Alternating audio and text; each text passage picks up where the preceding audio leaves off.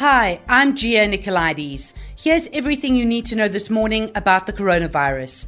It's day 67 of the national lockdown, and today marks day one under level three restrictions. For many, this means they're returning to work as more sectors of the economy reopen.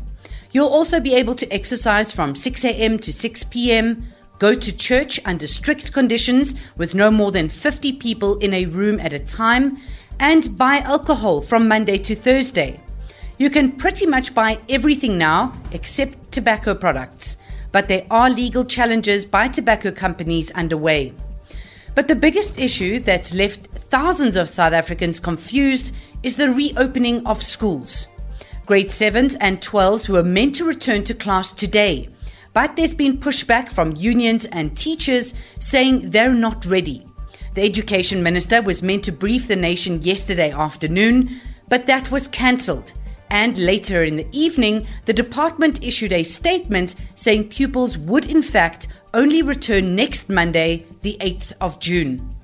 But the Western Cape Education Department issued its own statement, saying its schools would reopen today, referencing confusion around the resumption of classes adding it was unfair to keep learners and parents in limbo. Basic Education Minister Angie Motshekga is expected to clarify all these issues during a briefing this morning. As we enter level 3, the number of confirmed cases has increased to 32,683. 40 more people died in the past day, bringing the death toll to 683.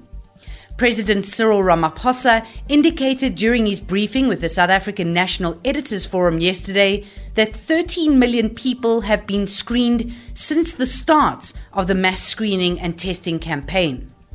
But he flagged as a concern the relatively low average number of contacts the track and tracing effort is finding.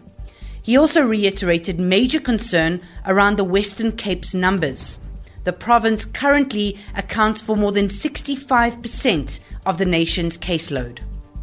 Globally, there are now 6.1 million COVID 19 cases. More than 1 million cases have been recorded in Latin America and the Caribbean, around half of them in Brazil. And at the Vatican, Pope Francis prayed for the Amazon's particularly vulnerable indigenous people on Sunday in his first address to people on St. Peter's Square in nearly three months. For more on the pandemic, go to ewn.co.za forward slash coronavirus and remember to like, share, and subscribe to our YouTube channel.